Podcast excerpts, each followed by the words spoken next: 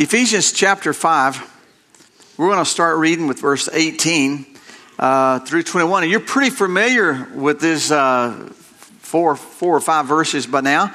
Well, let's, let's look at them again. And be not drunk with wine wherein is excess, but be filled with the Spirit, speaking to yourselves in psalms and hymns and spiritual songs, singing and making melody in your hearts to the Lord, giving thanks always for all things unto God and the Father in the name of our Lord Jesus Christ, submitting yourselves one to another in the fear of the Lord. It's been uh, three or four weeks now that we have uh, kind of been zeroing in on this uh, on this scripture of, of what it means to um, what it looks like to be being filled with the Holy Spirit, continually um, being filled under the influence, under the control of letting the Holy Spirit direct and guide through you. We uh, began looking at this a while back at how that would uh, reveal itself, how it would look, what it would look like on the outside. And uh, we've taken what I call my Oreo approach to it. Uh, we, we, we started by taking it apart and taking the bottom layer first. And that was, uh, we, we talked about that as the Holy Spirit moves in our lives, as the Holy Spirit is filling us, that He produces a, a, hum, a humble spirit, or a spirit that is able to submit to others in the, in the name of the Lord. Now, then a couple of weeks ago, we took the top layer and uh, we talked about uh, as the Holy Spirit uh, indwells and inhabits us and, infuses our lives, that He produces a joy. He produces a song. We talked about the, uh, the, the benefits of having a song in your heart, a joy in your heart. Now, this morning we get to do what I call lick in the middle, okay? And that's that white part of the Oreo. I was sharing first service. Uh, there's that's the only way to eat an Oreo right. I know you can dunk it a little bit, but that's neither here nor there. Now, my daughter, and she's able to be with us this morning, so that she's not in the nursery. I, I don't. She is her mother's daughter in a lot of ways, I, and I don't know. Tell you the truth, I don't know where this comes from. Probably from the mom's side of the family, but she she does to a Reese's peanut butter cup something that is almost ungodly. Now, Reese's peanut butter cup, when you tamper, tamper with that, it's almost like tampering with, with the wafers of, of the communion. But she eats the chocolate off and leaves a peanut butter glob. I don't know where that comes from. I, I don't want to go to the Reese's peanut butter cup, but I wanted, I do want us to look at, at this center part of the, of the verses of being filled with the Spirit. And it talks about being thankful. We've looked at being humble. We've talked about being joyful with a song in our heart, being able to submit to each other. And now in verse 20 of Ephesians 5, he says, giving thanks always for all things unto God and the Father in the name of our Lord Jesus Christ. And I thought, man, how, how thankful I was that it just worked out this time of year for us to be right here. Last Sunday, Richard Sharp did a marvelous, I, I, I felt one, like one of the best messages I've ever heard him preach from Psalms 100. But he talked about this unique holiday, this uniquely American holiday that we have called Thanksgiving. Now, to me, I believe that there are valuable lessons for us, lessons that we cannot forget and we that we we mustn't let our children and our grandchildren and our neighbors forget about Thanksgiving as it relates to our country, to the United States of America. When the pilgrims came ashore in 16 in the fall late of 1620, uh, had, a few parties had come to land, got wood, uh, scouted out the area and everything. But after the signing of the Mayflower Compact, when the when the party, when the, the, the people, all the people came ashore in 1620, history tells us that the first thing they did as they gathered on the shore, the first thing they did was knelt and prayed. And they thanked God for his providence and for his protection and for bringing them to this new land. The next thing that they did, history tells us, is that they opened the Bible and they read Psalms 100 as they worshiped there on the shore. Well, they thanked the Lord. And the reasons for that, without going into a lot of history, I don't want to go into it's not a history lesson this morning, but there are a few things without going into that, is that to look at that first winter in this in the new land for these new people was brutal. Okay? History tells us that ha- over half the people who made the trip in the Mayflower died that first winter. Of the wives and mothers, only four survived that first winter. It was, it was brutal. But God, in His providence and in His mercy, had a plan for this new people in this new land.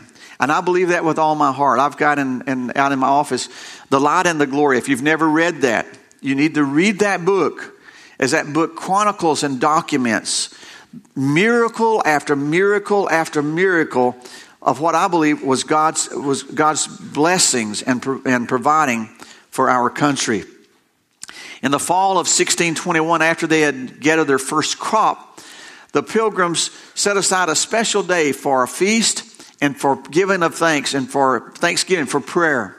And so they, they did that in spite of the difficulties, in spite of the hardships. It would be a little over 200 years later in 1864.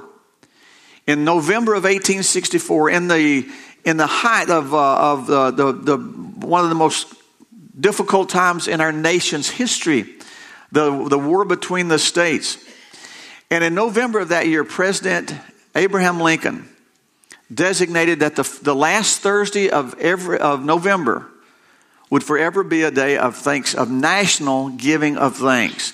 Now, not because everything was going well. We were, the reports were coming back every day, and the world was waiting to see if, if this new continent, new country would implode from the, the fighting from within, the civil war that was going on within. And in the midst of that, and in spite of that, he set aside a national day of thanksgiving. I believe that it's critical that we as Christians develop, nurture, and maintain a thankful and grateful heart. God's Word tells us that as the Holy Spirit fills us, that we are to give thanks always for all things unto God and the Father. Are you thankful no matter what? Are you thankful? No matter what. You know, sometimes we, we sing the course, count your many blessings, name them one by one, count your many blessings, see what God has done. And, and, and we do that to remind us of the blessings that are there, that, that sometimes in the midst of maybe a, a, a lost job, in the midst of of a, a, difficult diagnosis, in the midst of a death or a separation, in the midst of tragedy, we lose perspective. And it's possible this morning that you just can't think of a blessing at all to be thankful for. Are you thankful? Someone has said, it's not what we're thankful for, but it's who we're thankful to. That's important. Wow. Someone else, and I, I ran across two or three of these. I didn't know where to fit them in the message. So I'm just going to throw them all at you right now. Someone said, compare what you want with what you have, and you'll always be unhappy.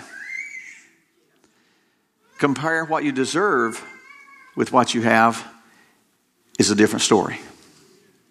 And then I ran across this one. And I don't know who wrote it. I, I don't know who wrote these. I couldn't, couldn't find names. But I'm, I'm quoting, it says, it's not life's circumstances that determines the quality of our lives, but it's how we respond to them. This is why the Thanksgiving season is so indispensable for us all. It's a reminder of the gratitude we need, the sense of wonder and appreciation we must have if life is to be full and alive. And I'm finishing the quote Thanksgiving is a season of perspective. Wow. Putting things in perspective. I pray that sometime in the past few days, that sometime this past week, that, uh, that God has been able to speak into your life some fresh perspective. Maybe just to be sure we're zeroed in, be sure we're still on target. As I was reading and looking and praying about today, I, I came to a conclusion And I, I think it's, I, I'm pretty sure it's not just a Jerry Helton. Now, I feel like I got another cowboy logic this morning. Okay, another cowboy logic. Just because it pops into your head don't mean it needs to come out your mouth. Okay. And I thought, boy, that somebody's reading my mail. All right. But I'm pretty sure this is not just something that popped into Jerry Helton's head, but I believe it's scriptural, and I can I'm going to share that with you. Why I believe it's scriptural. I'm going to share a scripture with you. But that's this: that ingratitude, ingratitude, not being thankful, right? You know, ingratitude is a sin. Ingratitude is, is a sin, along the just the same as stealing, or lying, or immorality is a sin. It put it in a whole strong perspective. But I was reading in Romans chapter 1. And in Romans chapter 1, God's indictment against a rebellious people is in that very first chapter. And in verse 21, look what he says in Romans chapter 1, verse 21. He says, Because that when they knew God, they did not glorify him as God. Neither, look at this, neither were they thankful but they became vain in their own imaginations, and their foolish heart was darkened. An ungrateful heart is cold toward God. An ungrateful heart, I believe, is a heart that's forgotten that it's God that gives us the very breath we breathe, the very life that we have. The very if there is any hope, it comes from God. Thanksgiving is a, I believe, is a natural result of the outflowing of the Holy Spirit of God, giving us that perspective of who He is and of all that He's done for us. Psalms, the psalmist in Psalms 1 and 47, 7 said this way, said, Sing unto the Lord with thanksgiving. Sing praise unto the harp, uh, upon the harp unto our God. Then in, in Colossians chapter 3, and we read this not too long ago, says, And let the peace of God rule in your hearts to the which also you are called in one body. And then what does he say? And be ye thankful. So the question begs itself this morning is why should we be thankful? And I believe the answer is because God has commanded it. God has told us to. In His wisdom, He knows that to fail to give thanks is to allow the cultivation of, of, of uh, attitudes that we as believers dare not allow to grow in our lives. And one of those is bitterness. Being thankful, I believe, is a deterrent to becoming bitter. Bitterness, to me, is like putting unforgiveness and anger in a crock pot and cooking them slow and just letting them heat up. And it develops into something that's not pretty and it's not good and it's dangerous. Bitterness. You know anybody that's bitter? I mean, I mean, bitter, you know, it, it seems like some people make a, a, lifelong project out of that. I don't want to develop, but some people, you know, some people, they come to church and the church is too hot or the church is too cold. And if it's a real good day, it's both. The preacher's too long winded, or he's not preached long enough. And the preacher's wife has not got on the right outfit, how dare, and look at the preacher's kids. And this is before they even get out of the parking lot and come inside. They're just angry. They're, they're bitter. There's nothing satisfies them. We, uh, people, we uh, had a first service, we had a, a brand new grandbaby, Oakley. I think that was Barbara Drews, and they had this new baby. Now, I love babies. I, I just, I like babies. Uh, babies, babies tell you a lot about people. Jackie, I'm, I'm blessed to work with some of the best people in the world, but they have their quirks.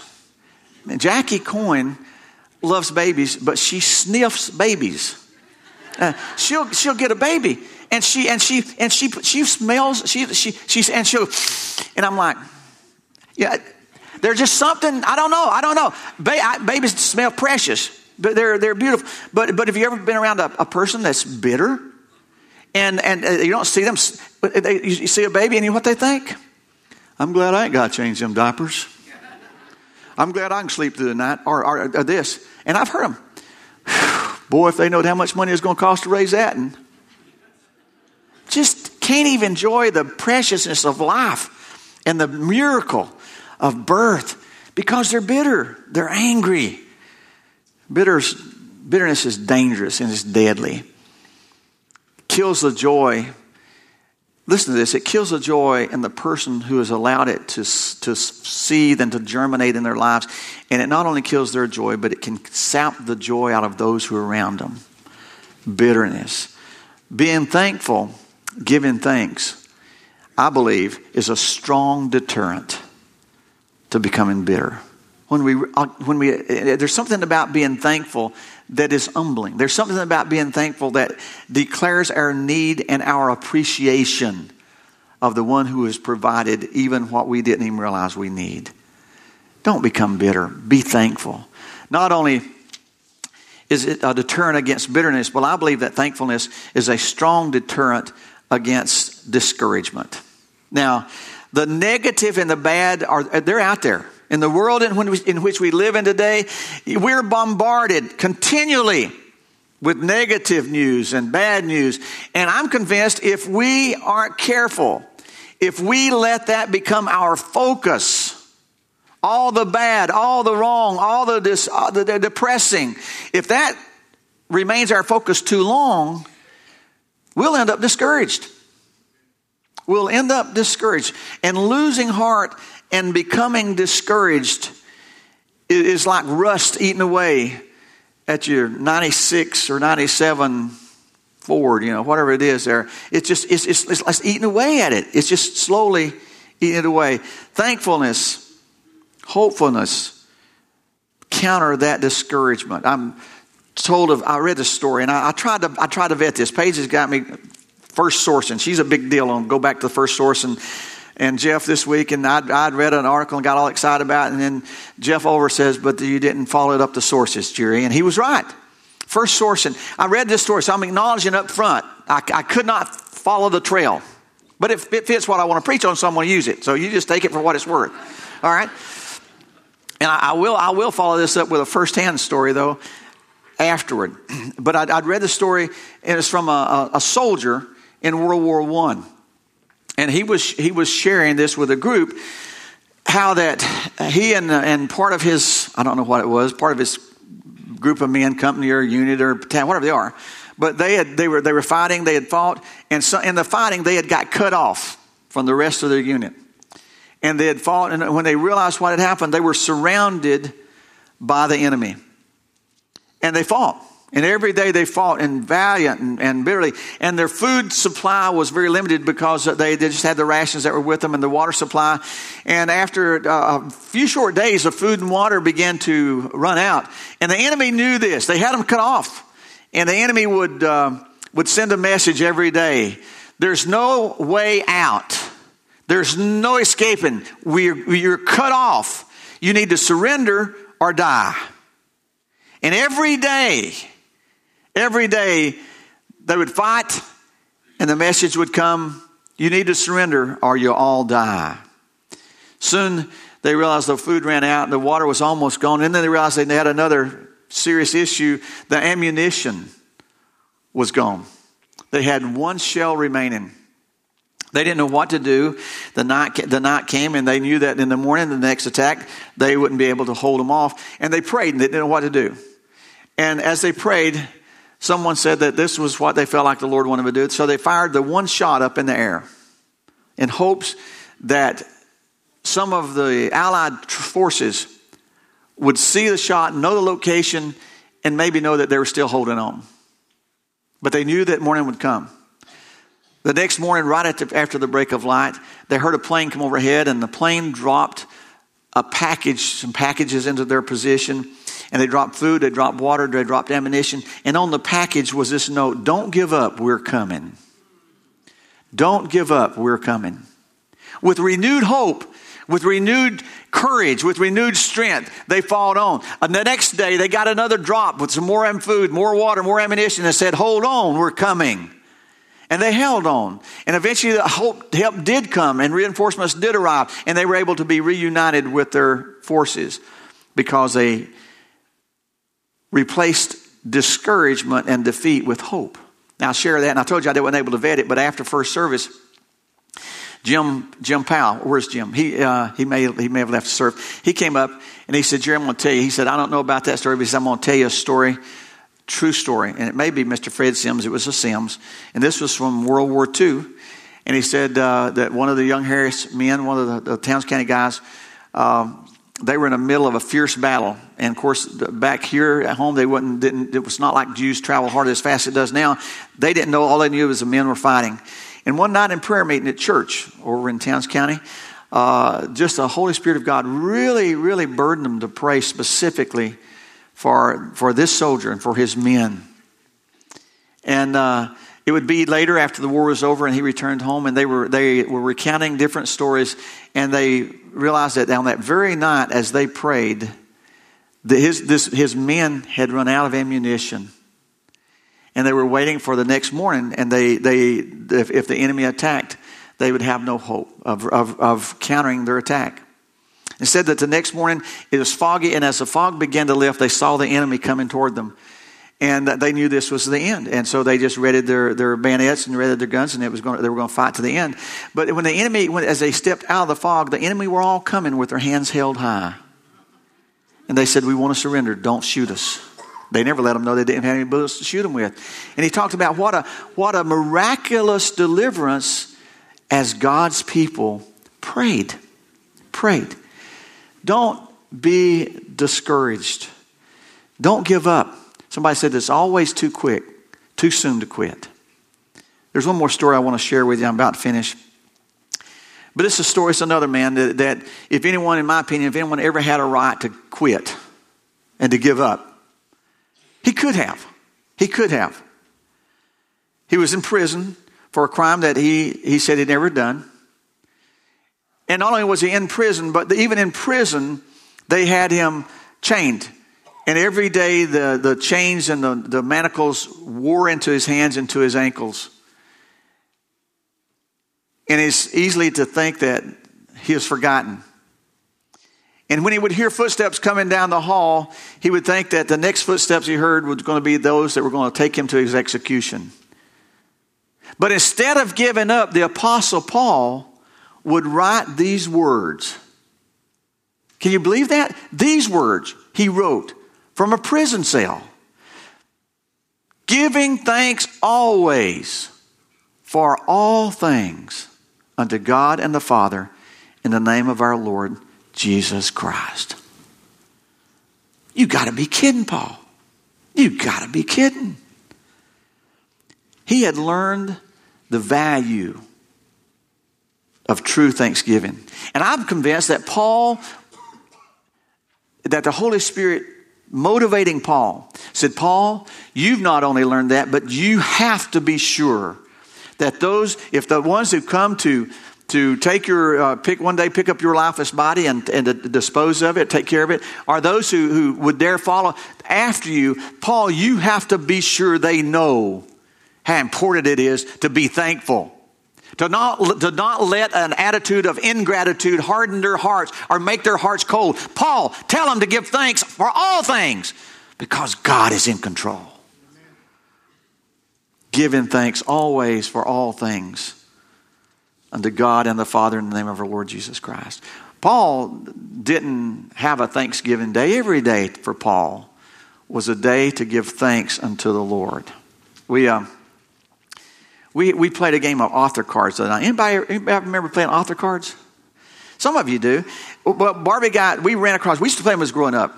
And uh, that's, where I, that's where I got uh, liter, uh, liter, that's where I increased my literary prowess. that somehow no, that don't even fit with Jerry Helton. But that's where I learned about the Song of Hiawatha and all these. But um, she, but she got she got the cards now, and they were large print, so I can read them. Okay, and uh, and so Charles Dickens was talking about, and Charles Dickens and we were playing author cards, and I was reminded of something I'd read one time that Charles Dickens said. Charles Dickens said that Americans. Instead of having one day a year for Thanksgiving, that Americans should set aside one day a year for griping and complaining, and the other 364 for giving of thanks. Wow. Wow puts things in perspective. When we th- give thanks, when we give thanks, and I was reading a, an article by, uh, it was written a few years ago by uh, Billy Graham. Uh, his wife got home to be with the Lord, physical challenges in his life. Uh, and he was talking about being thankful in all things. It puts it in perspective. Thanksgiving puts in perspective material things. Material things come and go. You know, uh, we'll have it, we won't have it. They're not to control us, they're not to own us. But how, I'm, I'm thankful about Isaiah 55. Why do you spend your labor for that which satisfies not? You know, why do we do that? Because the world says you need that to be happy. And God's word says, nah, seek me first in my kingdom, and I'll add all the other stuff you need. Puts it in perspective, material things. Thanksgiving puts others in perspective. You know, other people can, unforgiveness, anger, bitterness. Just uh, had someone recently, just angry, angry. And they were angry, angry with, with some family members. And, uh, and, and they were just you don't know you don't this the, the, you don't know. My family don't care anything about me. My family and, and i'm sitting there on the other perspective and i just spent time with with the other family watching them weep and care. But we lose perspective. Giving of thanks can bring a fresh perspective to people other people to things. Thanksgiving can even bring perspective about ourselves. I'm reminded and, and to me one of the greatest deterrents of someone being thankful today in our day's mentality is I see too many people saying, Well, why should I give thanks to God? I've done this. I've done this. Kind of reminds me about, you know, we've set ourselves up as God. I've done this. Look what I've accomplished. Why should I give thanks to Him? I'm the one that's uh, earned this. Reminds me of a story I read. I told you I was closing a story ago, but I've got to. But the story is too good not to share with you. Stories of a, of a, a man, he's a, a CEO of a Fortune 500 company. Now, I think that means that he worked for a big company and he was important, right? Making a lot of money, supposedly. And it makes sense because they pulled up to, to a service station in their new convertible Mercedes and he went inside to pay for their fill up. And he comes back outside and his wife is talking to one of the service station attendants there. And, uh, and she introduces him and she said, introduced the man into her husband. She said, he and I used to date when we were in high school. So the husband gets in the car and they drive off, and it's, it's quiet for a little while. Yeah, you can imagine. It's silent for a little while. And finally, the husband, feeling pretty good about himself, looks over and says, Well, I guess you've just been thinking that you're surely glad that you married me, who's a CEO of a Fortune 500 company, instead of marrying him and you'd be married to a service station attendant. And she said, Well, I have been thinking, but she said, What I was thinking was, if I had married him, he would be a CEO of a Fortune 500 company, and you would be a service station attendant. so, so, so sometimes this, uh, sometimes when we're thankful, it can put things in perspective that we are not our make our we don't make ourselves, but it's God's grace and it's God's goodness. Giving thanks improves our perspective not only about material things, not only about other people, not only about ourselves, but I'm convinced that giving thanks can really improve our perspective about God and his gift of salvation through his son Jesus Christ. 2 Corinthians chapter 9 verse 15 is powerful. It says thank God for this gift too wonderful for words. That's Jesus. Boy, if that's not a segue into the Christmas season, right? Three Sundays left. Thank God for his gift, this gift. To, uh, King James says it's unspeakable. In other words, words, words are inadequate to describe what's that? Oh, the, what's, it was a Mounds candy bar. Is, is it Mounds or almond joy? It's indescribably delicious. Which, which one is that? Mounds. Indescribably delicious. Well, that's kind of how God is. That's how Jesus is. He's indescribably delicious, and we're to give thanks to God to Him. In this season of being thanks, thankful and giving thanks, Have you opened your heart to, to his son, to this gift? Have you received Jesus Christ as your personal Savior? Personal friend. Not just, uh, not just someone that you come to church uh, a couple times a week and hear a pastor or a missionary or somebody talk about to describe to you how good he is, but somebody that you know. You know how good they are. Now, I happen to be uh, I happen to be kin to Larry and, and, and grew up, and he was one of my heroes, Larry Helton. He was a little bit older than me. Um, I remember when he went off to, to Vietnam, had a little red Corvair, and he went off to Vietnam to fight in Vietnam, and I was still just a kid in, in high school, just barely shaving, and he was my hero. And he came back, and uh, he started dating this girl that uh, was a kind of neighbor girl, Geraldine Grizzle. Now, can you imagine Larry coming over and, and, and talking to somebody and they said, Larry, let me tell you about this. Let me tell you about this little little redheaded lady over there. She is awesome. She is sweet. She is kind. You need to get to know her. And Larry said, Man, that sounds good. I need to get to know her. I'll be back next week and let you tell me more about her. So next week, Larry come back, and sure enough, and, and he said, Tell me more about this lady.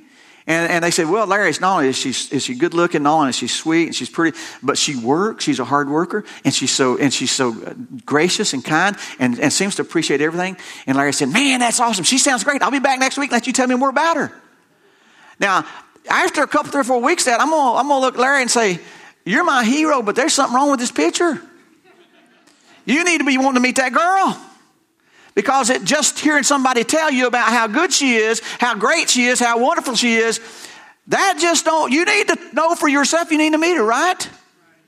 Now, folks, there may be a lot of people that's just coming back week after week to a lot of our churches to have somebody tell them how good Jesus is, and they say, I'll be back next week, you tell me more. I pray that that would, that you're not hearing that's not you. Never happened here. Because I want to tell you, he wants to know you and you to know him personally.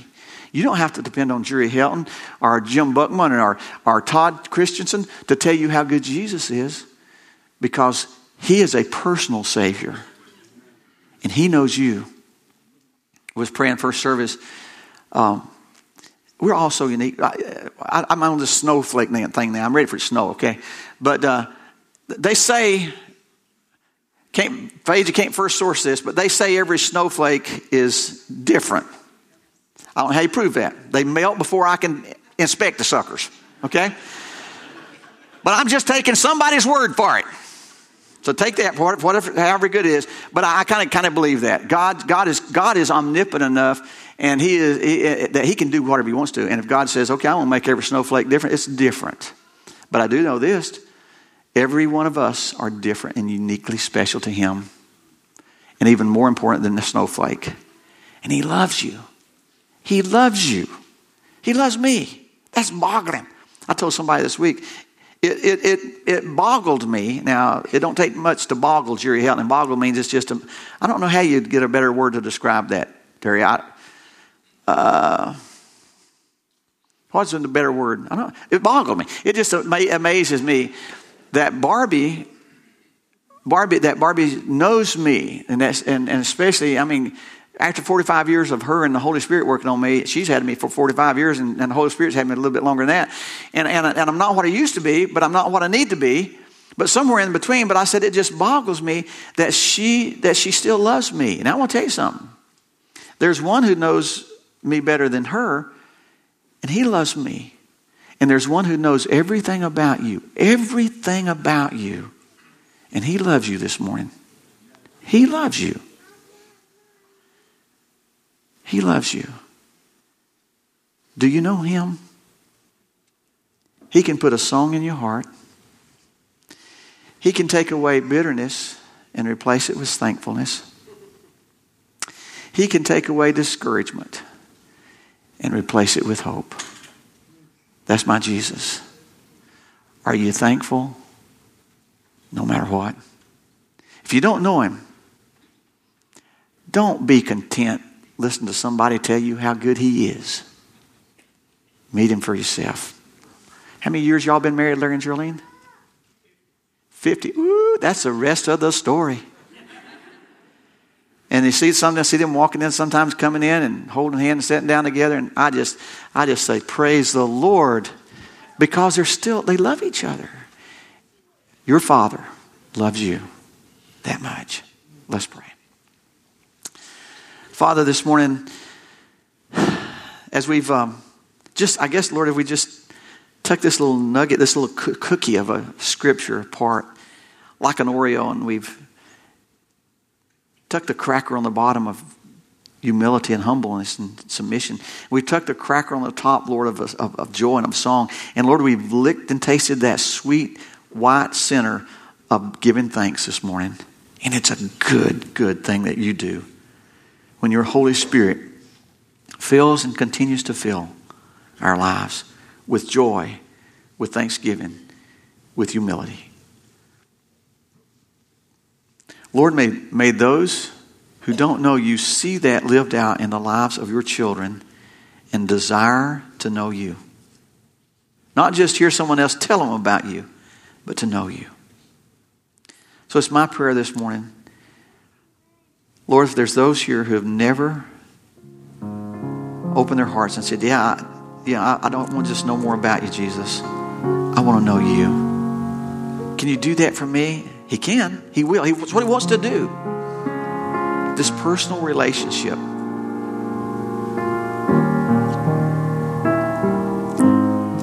Hey, don't make it complicated right where you said if you've never asked him to come in. Would you just say, Jesus, come into my life?